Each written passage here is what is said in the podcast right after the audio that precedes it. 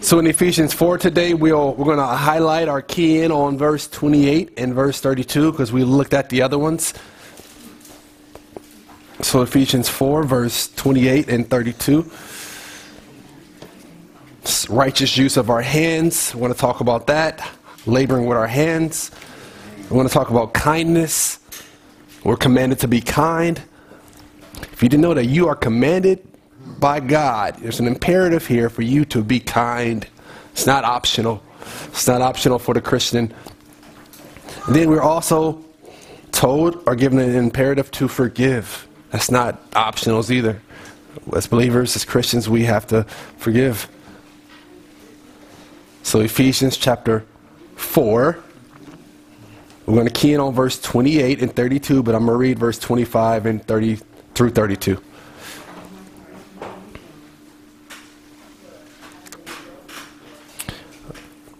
So let's go to the Word of God. Starting in verse 25 of chapter 4 of Ephesians. Some water here. The Word of God reads Therefore, laying aside falsehoods, speak truth, each one of you with his neighbor, for we are members of one another. Be angry, yet do not sin. Do not let the sun go down on your anger, and do not give the devil an opportunity. He who steals must steal no longer, but rather he must labor, performing with his hands what is good, so that he will have something to share with one who has need. Let no unha- unwholesome words proceed from your mouth, but only such a word as is good for edification, according to the need of the moment, so that it will give grace to those who hear. Verse 30 Do not grieve the Holy Spirit of God, by whom you were sealed for the day of redemption. Let all bitterness and wrath and anger and clamor and slander be put away from you, along with all malice. Verse 32 Be kind to one another, tender hearted, forgiving each other, just as God in Christ also has forgiven you. So, church, we've been looking at verse 25 through 32 over, you know, a couple of times that I've been here speaking. And we see from verse 25 through 32, there's imperatives here are commands where Paul is he's instructing us in righteousness or he's showing us the way of the kingdom of God. And so that's what we see here in verse 25 through 32. And so from verse 25 through 32, we have these six, I would say, major com- commands or imperatives. The first one that we looked at early on was we should not lie and spread falsehoods, but we should speak the truth one to another, right? That was we looked at that, how to use our tongue, right? The other imperative that we're given here is that we should use our tongue to build people up and speak truth, right? Versus using our tongue to destroy people, right? That's what we've also looked at in the past.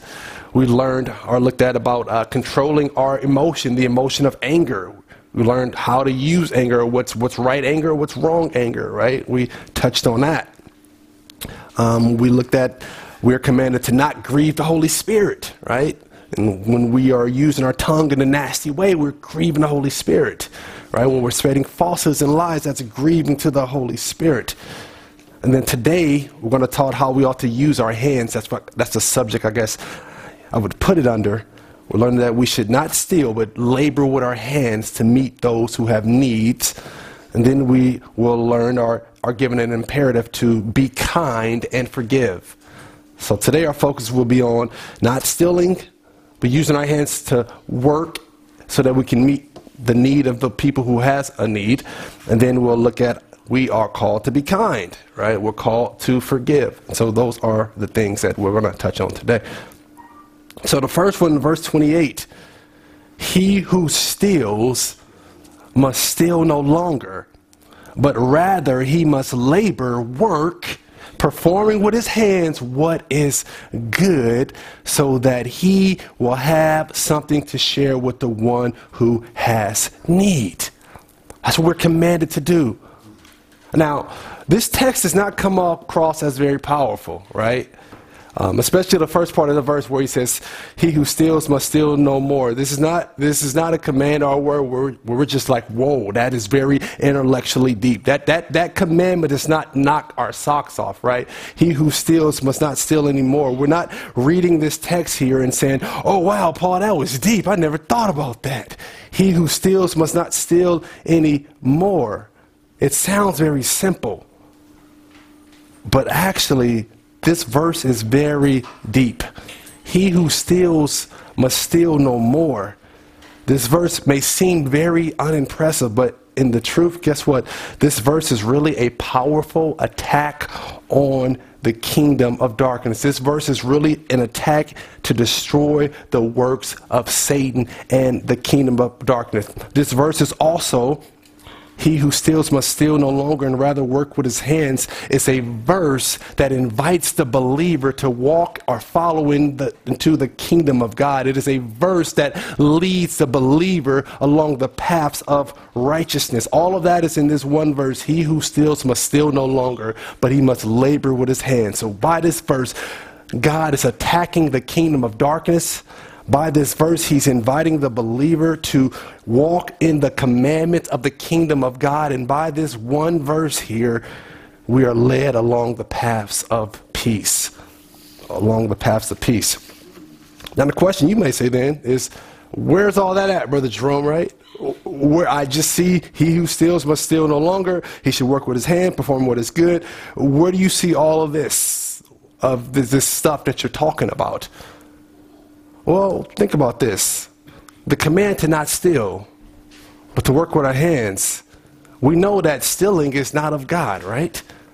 We know that if, if, you, if you're going to steal, that's, that's not something that comes from God. To steal and take from other people's is, is, not something that we know that the Holy Spirit gives us or calls us to do.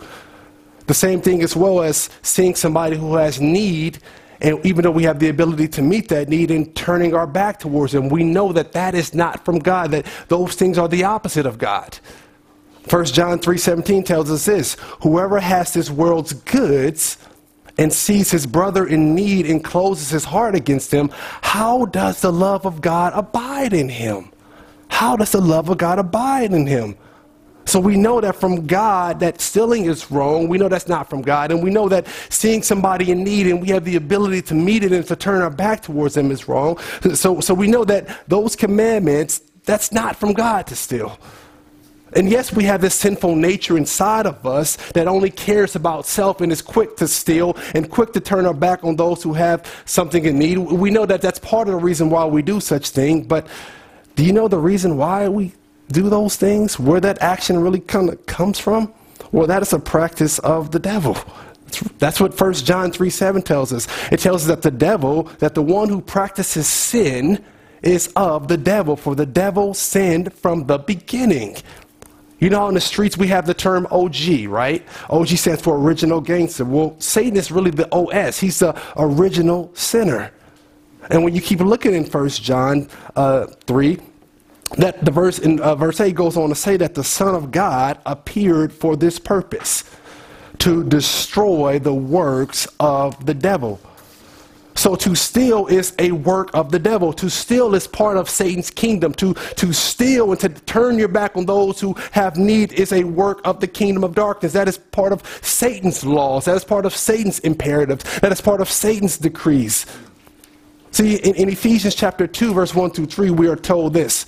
We are told that we were dead in what? Trespasses and sins in which we formerly walked according to what? The course of this world. And who's controlling the course of this world? According to the prince of the power of the air, which is a reference to what? Who?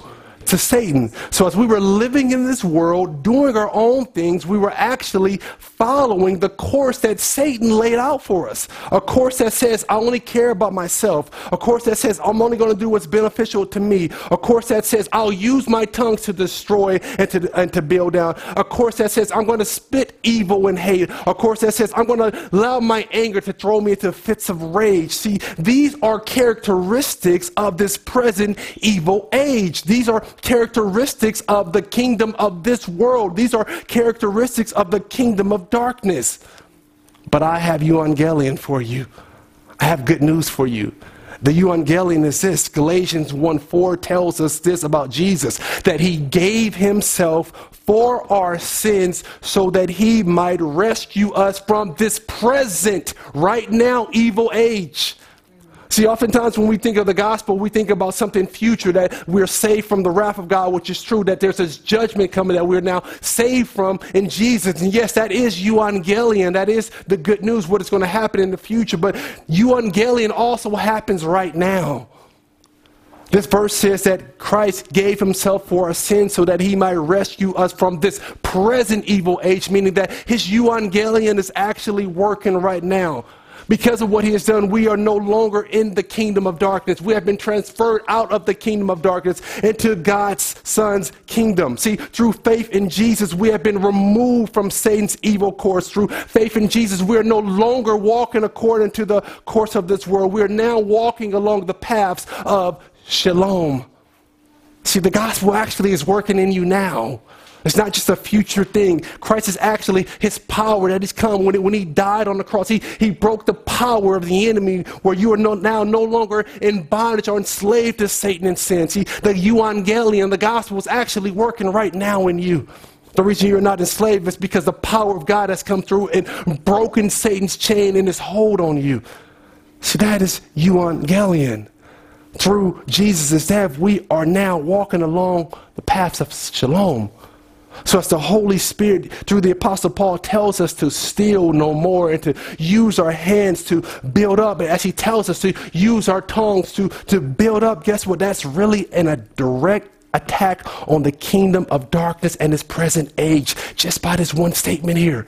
By him saying, you should not steal anymore, that you should use your hand to build up, is in a direct attack on Satan and his kingdom. He's going at Satan's throat here. He's saying that that is not the way that my people, we're not going to walk according to the course of this world. So just by this one word, he's attacking Satan. Just by this one verse, he's showing you the power of the kingdom of darkness and the power of God to overcome that darkness by giving these new commandments that brings us on the paths of shalom. So if you are out there stealing, taking from others and trying to get over, my brothers and sisters, understand you are not walking according to the paths of shalom. You are following actually the kingdom of this world, the kingdom of this present evil. And guess what? You will never find peace if you're stealing and taking from others. You'll never find peace if you're trying to get over on people. That's not how you find peace. You find peace by walking according to God, walking along the paths of shalom, not walking according to the prince of the power of the air.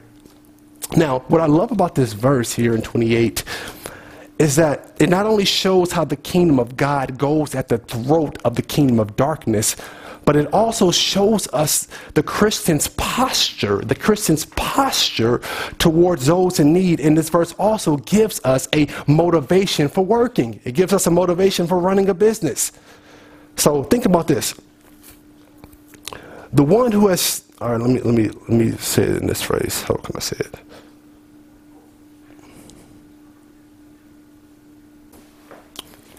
Let me say it like this.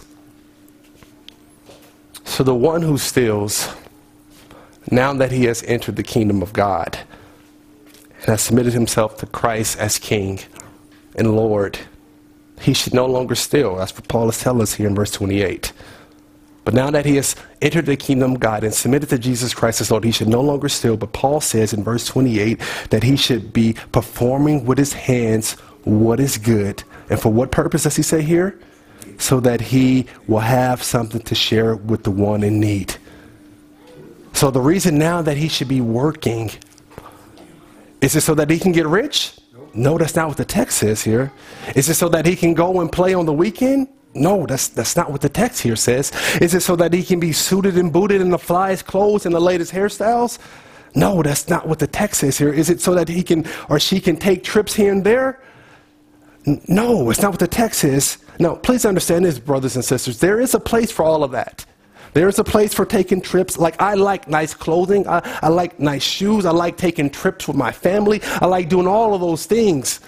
But that cannot be my sole motivation for why I work, at least not if I am in the kingdom of God. And if you're in the kingdom of Satan in this world, yes, that is what you work for. You work for clothing. You, you work so that you can buy more. You, you work so you can take trips and just spend all day doing leisure. You, you work so you can get more clothes. If you are walking according to the course of this world, that is why many people work. But if you are in the kingdom of God, if you have submitted to Jesus Christ as Lord, if you are now a citizen of the kingdom of God, the Bible says, we have a different motivation for working. Our motivation for why we work is that I want to be the hands and feet of Jesus because I want to meet those who have a need. That's the motivation we are given here in verse 28. He's performing with his hands what is good so that in order to, he can help the person who has need. You see how this verse is giving you a motivation for why you work. It's not just for you. And guess what? Some of those people that have need will be your own biological family. You'll be helping them. Some of those people who have need will be your brother and sister in Christ. And some of these people who have need, well, guess what? Will be people in the world.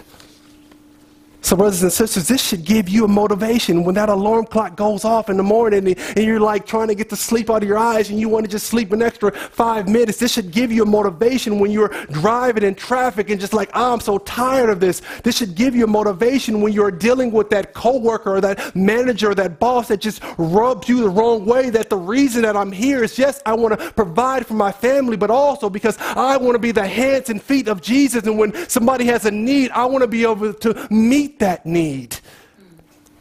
That is part of why we work, brothers and sisters, not just for us. And guess what? If you are a spouse who's staying at home, you play a role in this as well because you allow that other spouse who's out in the work field to, to go and do that work and not have to worry about the responsibilities at home. So we're, we're all in this together. We work with our hands. Why? Because we want to be in a position to help the person who has need. So go ahead, my brothers and sisters. Get creative and start that business. Work.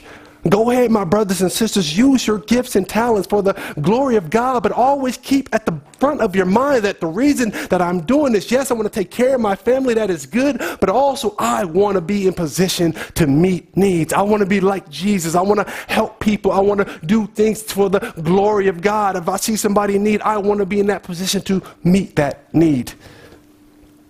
That's the beautiful thing. That is why we work. We work because we want to meet needs. And here's something else about this verse that, that, that's really important.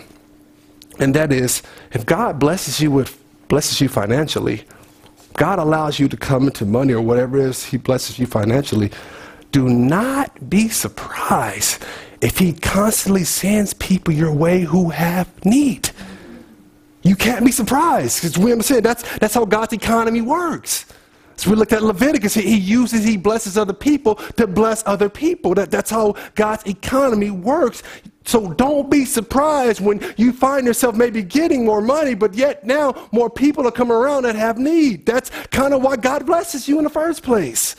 Yes, we want to use some discernment here and not just give it all away in, in a sense, but yes, you must be aware that that's why God is blessing you. So understand that that raise that you got, guess what? It was not just for you. That bonus that you get, guess what? It is not just for you. Yes, your business had a good month. Guess what? That business, that, that profit, it was not just for you. God has positioned you in a way so that you can help those who may have need. That's why God blesses. That's what he, that's what he does. He, help, he, he uses his people, he blesses them so that they can be a blessing to others. He's telling the person who was stealing, you need to stop the stealing. Go work with your hands so that you can be in a position to give and not take. So please understand this. Like I just said, God blesses you financially, or there's tax returns, whether stimulus checks, um, uh, bonuses, raises. Please don't just think about self. Please understand that he's, he's, he's blessing you, but you also have these other responsibilities. You're called to be the hands and feet of Jesus. You're called to help meet those who have needs. Consider, for example, Titus 3.14. In Titus 3.14, the Word of God says this, Paul says to Titus, Our people must also learn to engage in good deeds or good occupations to meet pressing needs. That's what he tells us in Titus 3:14. We ought to learn to work good occupations, good works, so that we can meet what? Pressing needs when needs should arise. That's why we labor, that's why we work.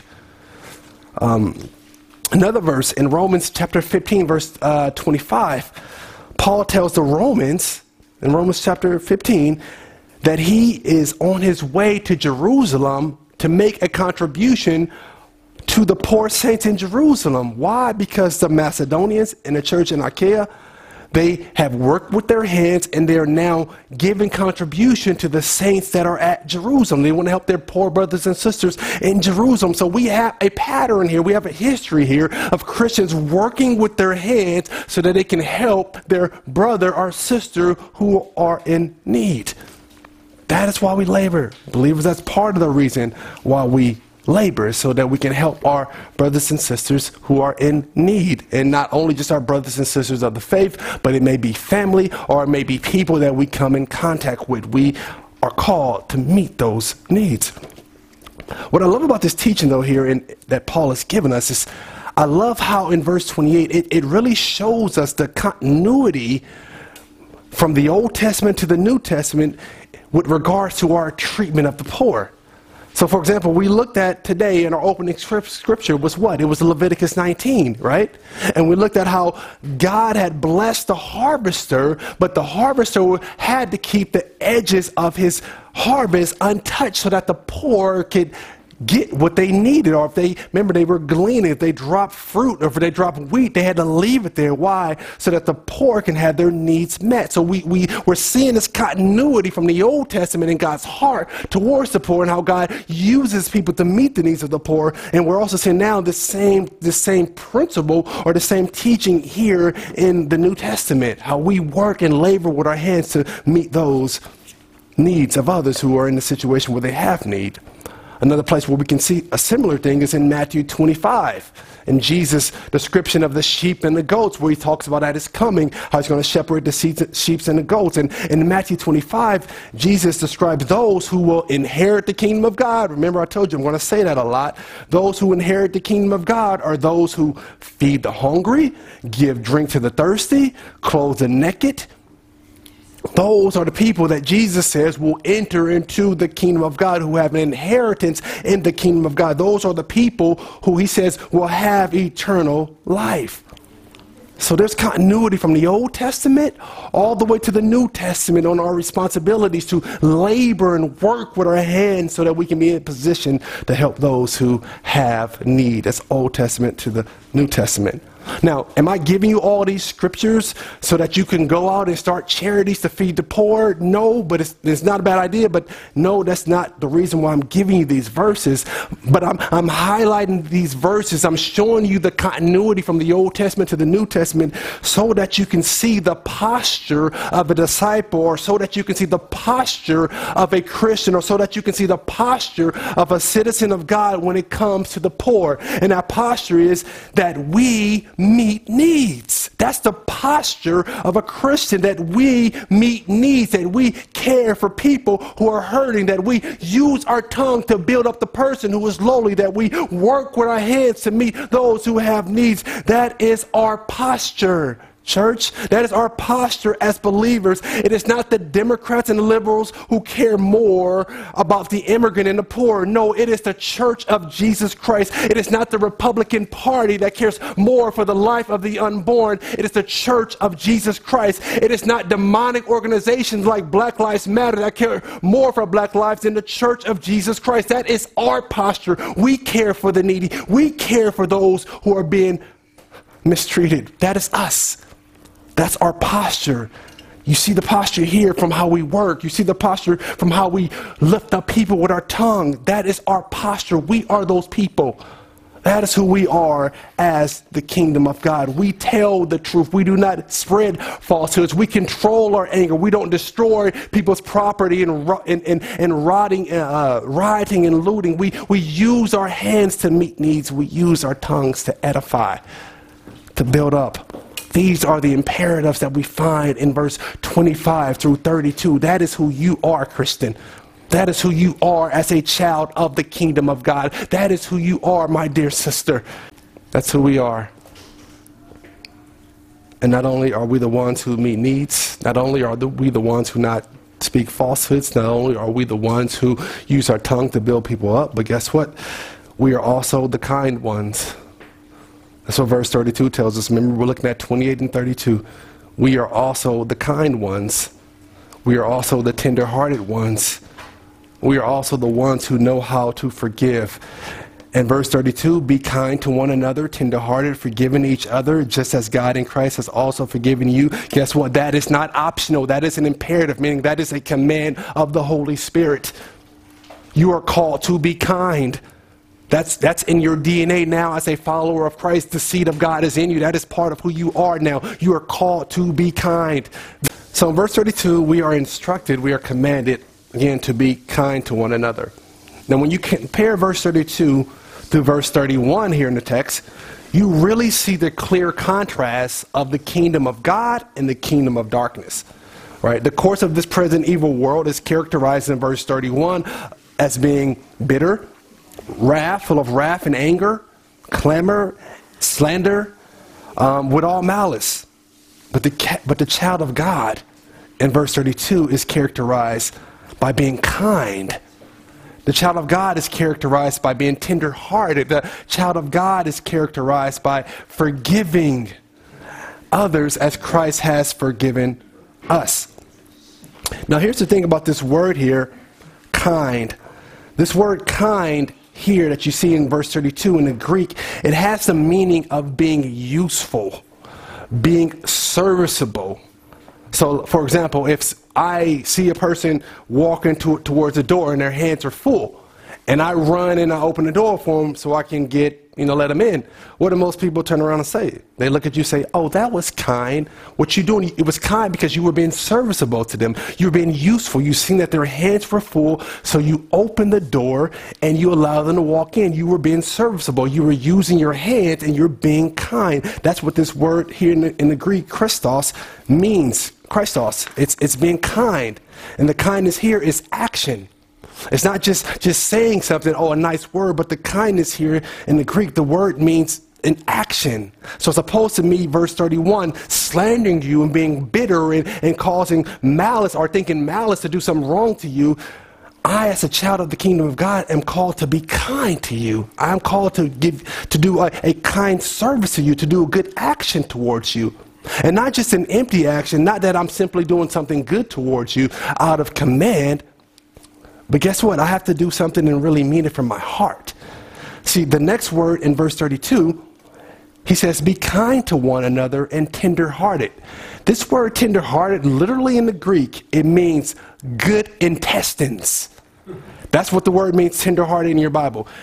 The word means good intestines or good bowels, right? That's, that's the Greek word that's being used here. Paul is saying, have good intestines, have good bowels. Now, obviously, this is an idiom, right? It doesn't literally mean to have good intestines. But what he's trying to say is, from the deepest parts of you, see, the ancient folks, like, we're very ethereal. We think in our mind, like, oh, I love you a lot. The ancients just not going to say a lot. They're going to say, I love you to the core of my intestines, my bowels. They're trying to say the, the, the deepest part of me. So that's why they use words like this. And it, that's an idiom. So when Paul says, have a good bowels or good intestines. He's using an idiom of have a, have a deepness in you. It's kind of like when we say, I'm so hungry I can eat a bear, right? We're not literally saying I want bear for dinner, right? What we're saying, it's a cultural expression to say that I'm really hungry. And so that's the same thing that the apostle is doing when he says to be tenderhearted. He's saying have good, um, good intentions. He's talking about in the deepest part of you, you, you have to really mean what you're doing. So when you combine these two words, to be kind, mean good action, be serviceable to somebody. And also, I need to have good bowels, meaning I need to do good actions and I actually have to mean it. My heart has to be in it. My, my emotions have to be a part of it. My feelings have to be part of it. I'm not just doing an empty kindness act towards you, but in the deepest part of me, I actually mean it. I really care for you. See, that's compassion. When, when I see somebody in need and, and my heart now connects with them and it's causing me to do an act of kindness, see, it's coming from the deepest part of me. So, so to be street, Paul is saying, don't give that fake kindness, but give real kindness that is true, that is to the gut, to the core of you, that is coming from the middle of you, the, the heart of you, like you really mean this kind act. So that's what he's saying when he says to be kind to one another, tender hearted, to the deepest part of you. Which makes me think of the degree of difficulty and following Jesus' commandment to love your enemies. See, when Jesus said to love your enemies in Matthew 5, Jesus was serious. He wasn't joking. He meant you must really love them from the deepest inner part of you. He's not talking about fake love. He meant like truly in your core, your intestines. You have to really love your enemies. Jesus was not joking. He was not just giving words and saying, oh, love your. No, he meant that you must really love your enemies. He meant it. He said, This is the righteousness of the kingdom. Seek ye first the kingdom of God. This is the true righteousness. So when we are called to be kind, we have to actually mean it. It's not just lip service. It's not me just doing these little acts and I just don't even care about you. No, I actually got to care in my heart.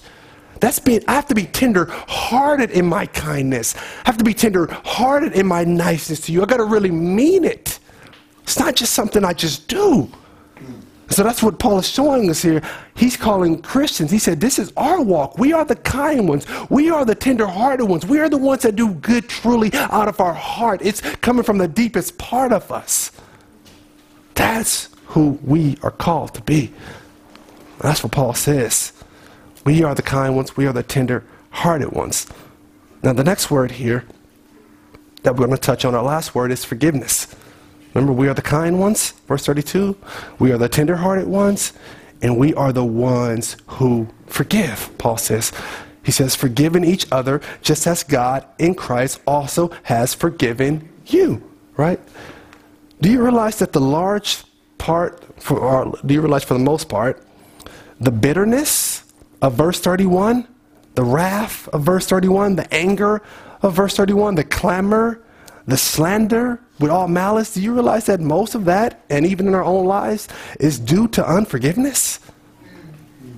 That's where a lot of our bitterness comes from. Where somebody may have wronged you, someone may have slandered your name, and you are bitter. And you say, Yes, I have forgiven them, but the bitterness is still there, which really means you have not forgiven them. That's where a lot of this, that's where a lot of the, the slander comes from. That's where the, the anger and the wrath comes from. Somebody has done something to, to you and you have not forgiven them. And so now you are in this state. Um, honest confession with me, I, I, you know, I always try to share it, just, I want to be open door. But I still find myself arguing with people over stuff that happened 10 years ago in my head. Not in, not in real, but like I go back to something that happened 10 years ago, and I'm like, man, I should have argued. I should have said this. I should have said. I'm arguing with a person in my head over something happened 10 years ago. I'm acting like it's just happened today. Which tells me I was driving in my car uh, a couple days ago, and I'm like, this is still on me. I'm bitter from this. I can say I've forgiven this. Uh, I had a situation where a brother in Christ did something that just really hurt me, and I'm still playing back that situation in my head, which tells me that the bitterness is there. Even though I tell myself, oh, I've forgiven them, that is not true. I've not forgiven them. I'm, that's why I'm bitter. That's why I'm still arguing with this person in my head, even though the thing happened like over 10 years, almost 10 years ago. That's just me being honest. I'm seeing that there's some work I need to do there in my own life because I still see the bitterness. Now, my issue was something minor you know, the offense that I had received. But I know that some of you have probably dealt with something even greater. Some of you, others have offended you through molestation. Some others may have been potentially raped, there are other believers and who's lost loved ones due to murder. People have murdered their families. Um, all I can say is, I hate that you had to endure that. I hate that you had to go through that. Paul helps us to deal with this unforgiveness here, though. He gives us some type of solution, I would say. The answer or solution that Paul gives us is Jesus. He gives us Jesus here. Because he says, forgiving each other just as God in Christ has also forgiven you. So he, he's reminding us as God has forgiven us our trespasses, he's saying you ought to give others who trespass against you. This is the Lord's Prayer, right? This is the model prayer that Jesus teaches his disciples. Forgive us our debts, right? As we forgive who? Our debtors. Forgive us our trespasses, right? That's, that's in one version of the Lord's Prayer. Forgive us our trespasses as we forgive those who do what? Trespass against us. So we are telling God in that prayer, when you pray that prayer, Lord, forgive us our debts as we forgive uh, uh, our debtors. And Lord, forgive us our trespasses as we forgive those who trespass against us. You're telling God in the same way that I have forgiven others, God, forgive me. That's what you're saying when you pray that prayer. See, that's forgiveness. That is what we do. We forgive. See, in our unforgiveness, we have to consider our trespasses against God. Remember, we sinned against a holy and perfect God. People sin against us, but we're not holy and perfect. God is holy and perfect. And if a holy and perfect God forgives, who are we not to forgive? See, this is the way of the kingdom of God. This is the way of a disciple of Jesus Christ. We forgive. We are the ones who forgive. See, to live in unforgiveness is to live as if I'm still under the rule and reign of Satan and his kingdom. But, church, you are not. You have been transferred out of the kingdom of darkness. You have been brought into the kingdom of God's Son. You are now in the kingdom of light. You have been set free by Jesus' death and blood. You have been set free from the bondage of Satan and sin. That is not you anymore. You are in the kingdom of God. You are a follower of Jesus. The Holy Spirit resides in you. You are different. Verse 31 that is the people of the world. We're different now. We, we are the ones who forgive, we are the kind ones. We are the tender-hearted ones. We are the ones that do kindness with a true heart. We are the ones that use our tongue to truly build and mean it from our heart. We are the ones that speak life with our tongue. That's who we are. We are not the ones who stay in unforgiveness. We don't live there at all. And you know how you know when you've got to the other side of that, that unforgiveness, church? You know you, you're on the other side of that unforgiveness when you can truly be kind to the person who offended you with a tender heart. When you can be kind, as Paul says, you can be kind to them from the depths of your bowels or your intestine. That's how you know you've overcome that. When you, you know when you overcome that forgiveness, when you can speak to that person and speak life to them from your tongue, and guess what? And really mean it and speak it from the, the depths of your bowels. That's how you know you've overcome it when you can do those things.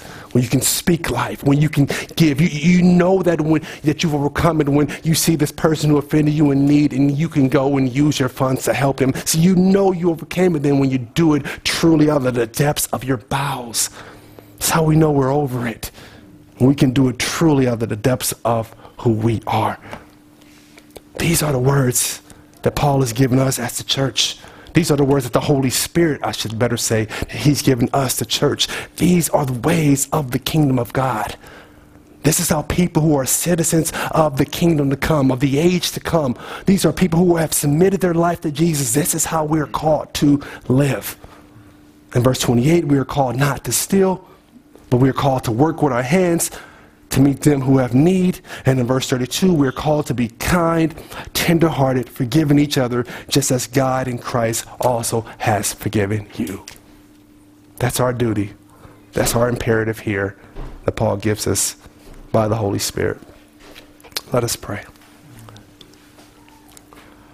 Heavenly Father, you are so good, God. Thank you for freeing us from the trap that we were in, the power that we were under, Lord. You set us free.